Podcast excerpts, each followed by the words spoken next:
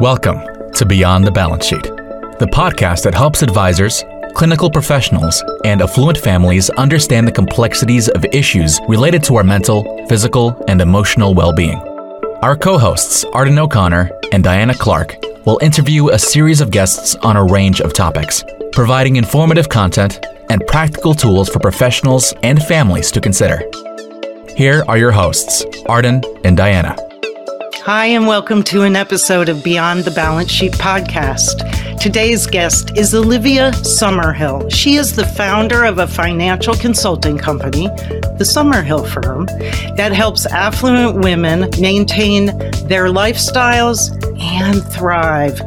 Post divorce, which is often one of the most difficult times in a human's life, not just educating them, but empowering them financially. And I would imagine helping them access resources and supports that help them thrive in different ways as well.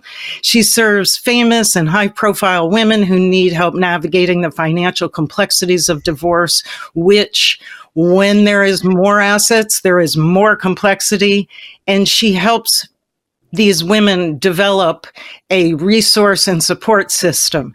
Olivia is a certified financial planner, a divorce financial analyst, a divorce specialist, money coach, and has a psychology of financial planning specialty. So, welcome. Tell me about the Summerhill firm. Hi. Well, thanks for having me today.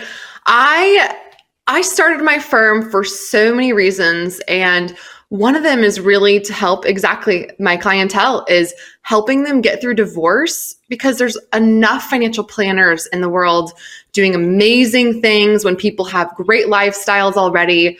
But when you're in the midst of such a really, really scary and anxiety ridden situation, you have to have someone helping you through that. And so that's what I do at the Summerhill firm is just helping women get through this really hard time. So you are not a divorce lawyer. Let's get really clear about that. You are not a divorce lawyer. You are not necessarily advising them on the legalities of the divorce. So in a situation, let me give you an example. Let's say a, a woman named Olivia comes to you and she says, I'm going through a divorce. We have 180 million in assets and my lawyer is suggesting XYZ. What do you do?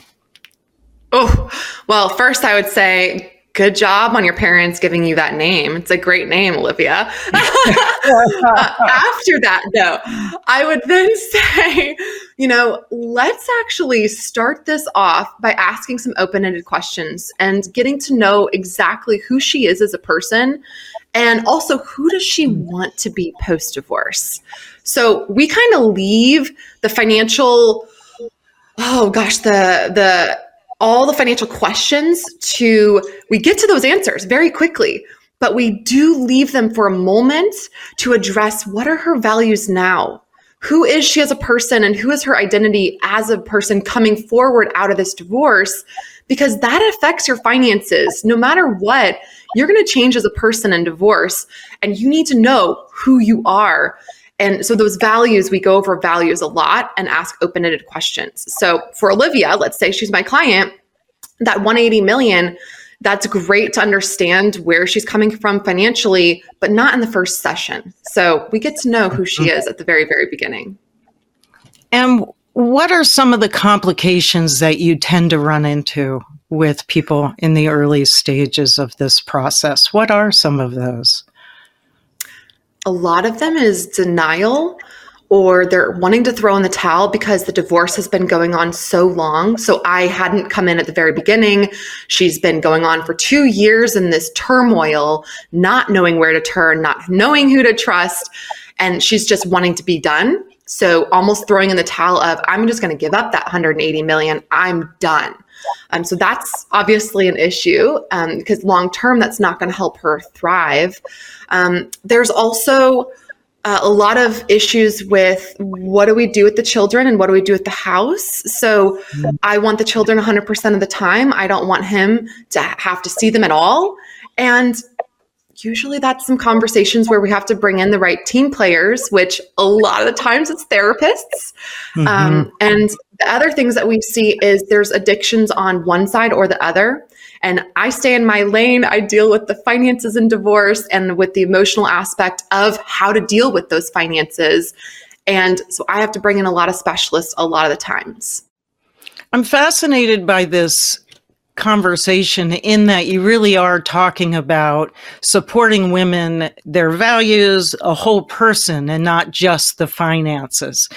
What sort of things do women come to you?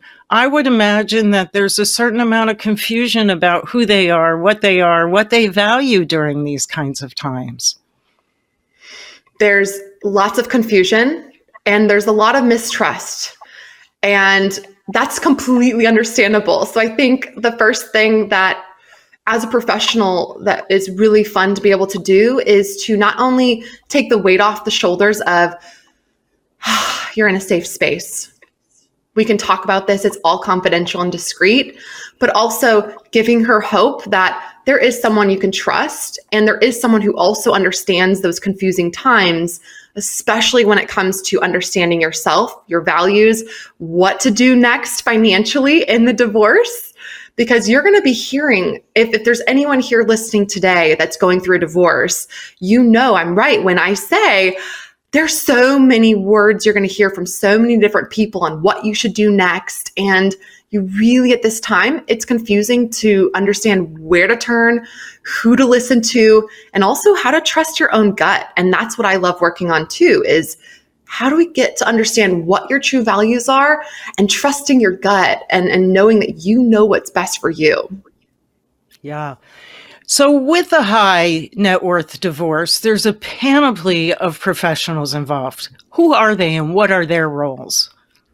So, almost every single case that I've ever been a part of, if I'm being brought in by, let's say, a celebrity divorce attorney, I'm seeing that there's a family business, and usually it's the husband because I only work with the women, um, and usually those stay at home moms of 15 to 20 years. And so he's been building a business. You got to bring in the right professionals, and that's usually a business valuator. And sometimes we bring in forensic accountants. Sometimes we bring in trust officers because there's most likely some trust that we need to verify and look at and understand the documentation. And again, that's not my specialty. And usually we're going to bring in a therapist if she's not already working with one. Child specialists get involved because we want to make sure this is a smooth process for not only the mother and father, but the children. And then if they don't already have an attorney, I will get them involved with the right ones that's a good fit for them in their city or county or wherever they may be at that time.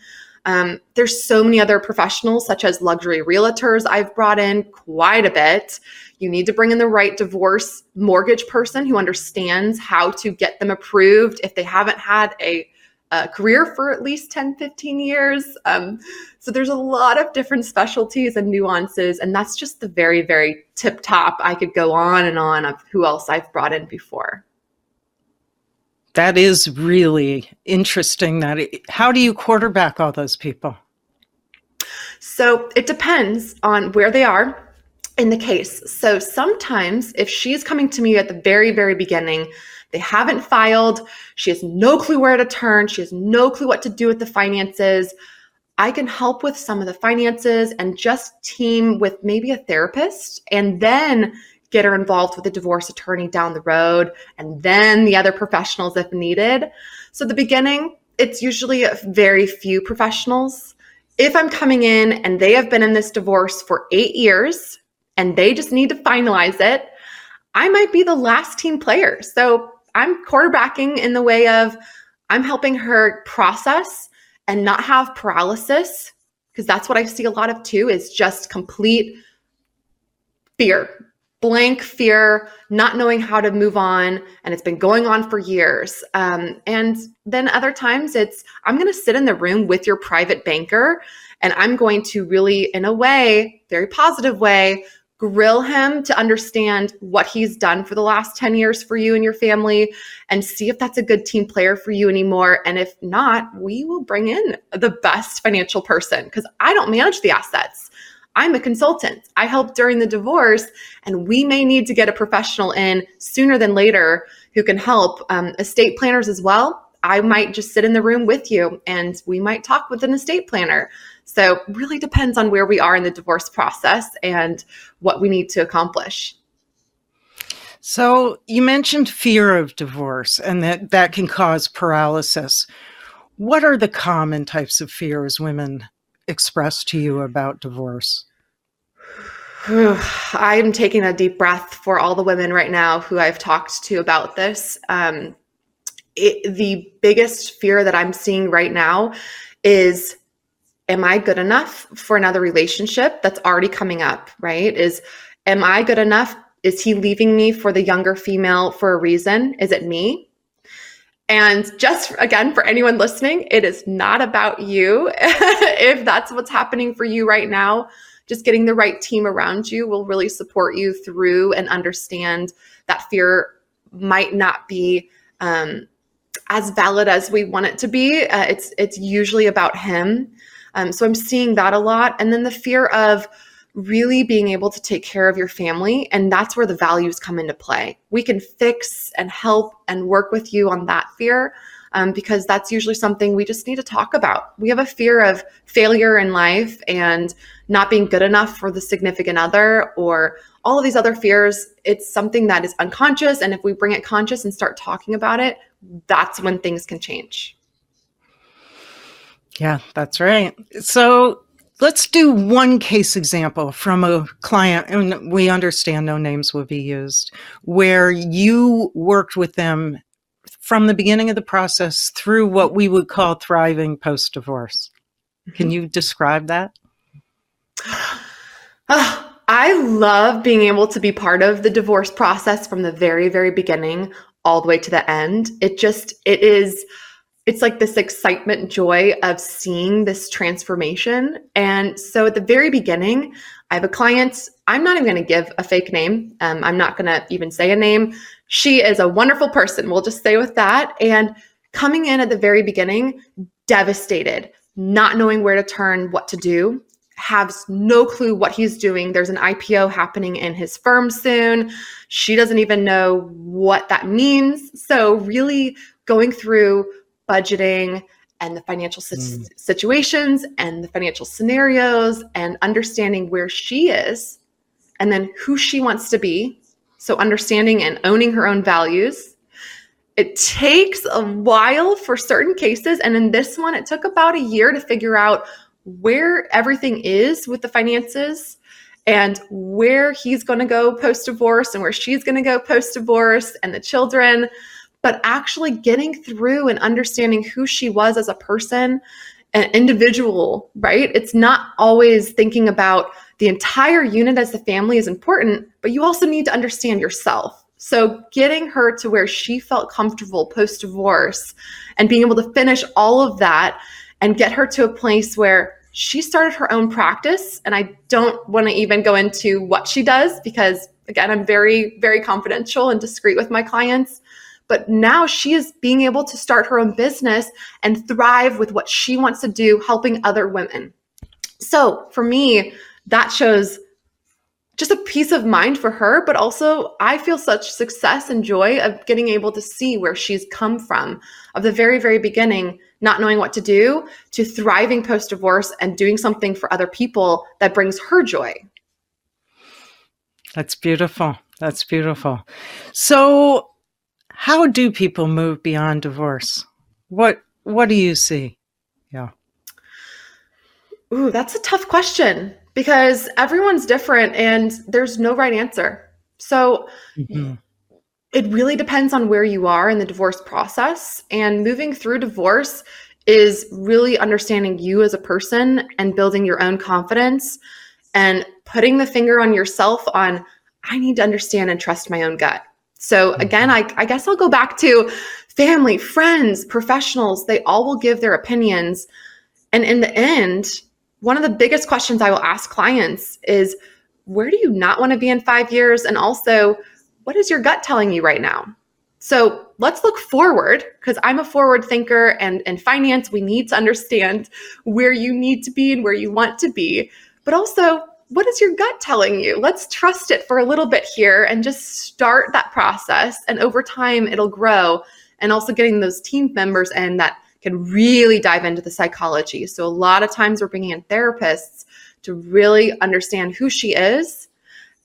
That's probably the biggest thing that I would say. I would think that a therapist in that scenario would be really important. Um, have you worked in situations where the couples were going through a collaborative divorce? Is that something that you have seen? Can you describe a little bit of difference between our our standard image of what a divorce looks like and a collaborative process? This is a great question because one of the things that I, I love doing is being a part of a collaborative team. I'm collaboratively trained, and what you see in a collaborative process is you're going to see usually a old litigating attorney turned collaborative who wants to now make a creative process and not have their client fight through the process.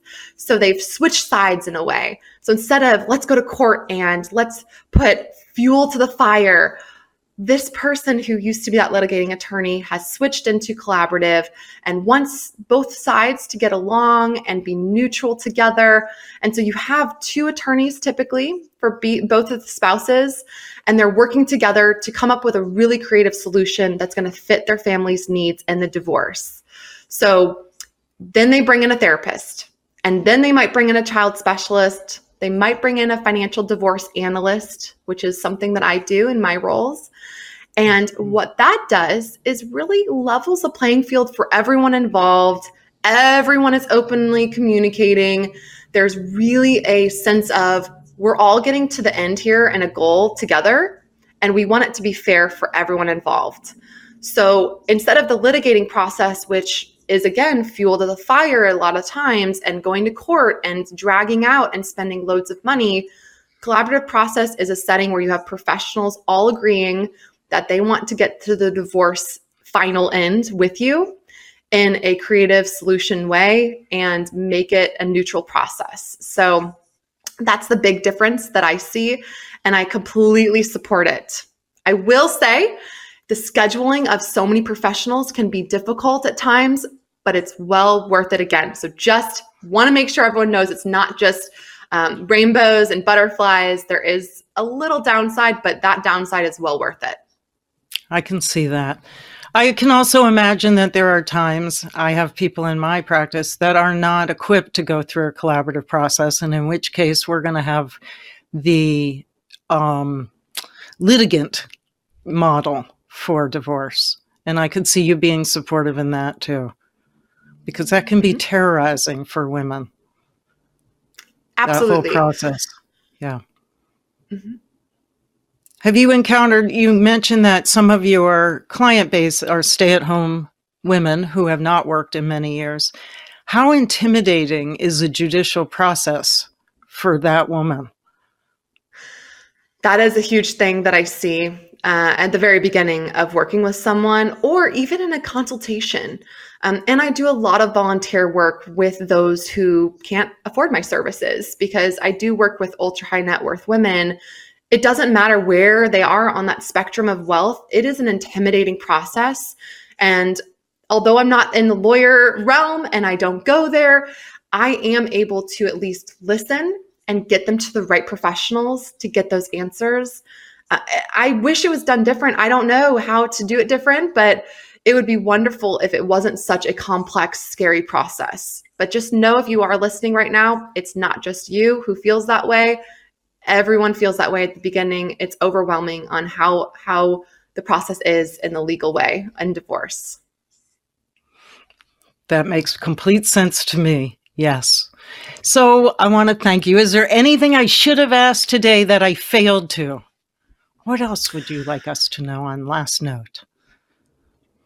I think that that's a really i like to keep things simple because when we're talking about divorce and finances 97% of us have anxiety over money already.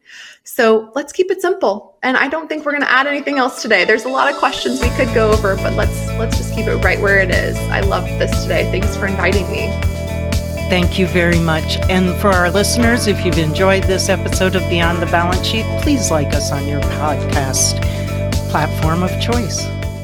Thank you for listening to Beyond the Balance Sheet, a podcast designed to help advisors, clinical professionals, and affluent families solve some of their biggest medical, psychiatric, and emotional challenges. Visit beyondthebalancesheet.com to read more about our guests and resources and sign up for our newsletter.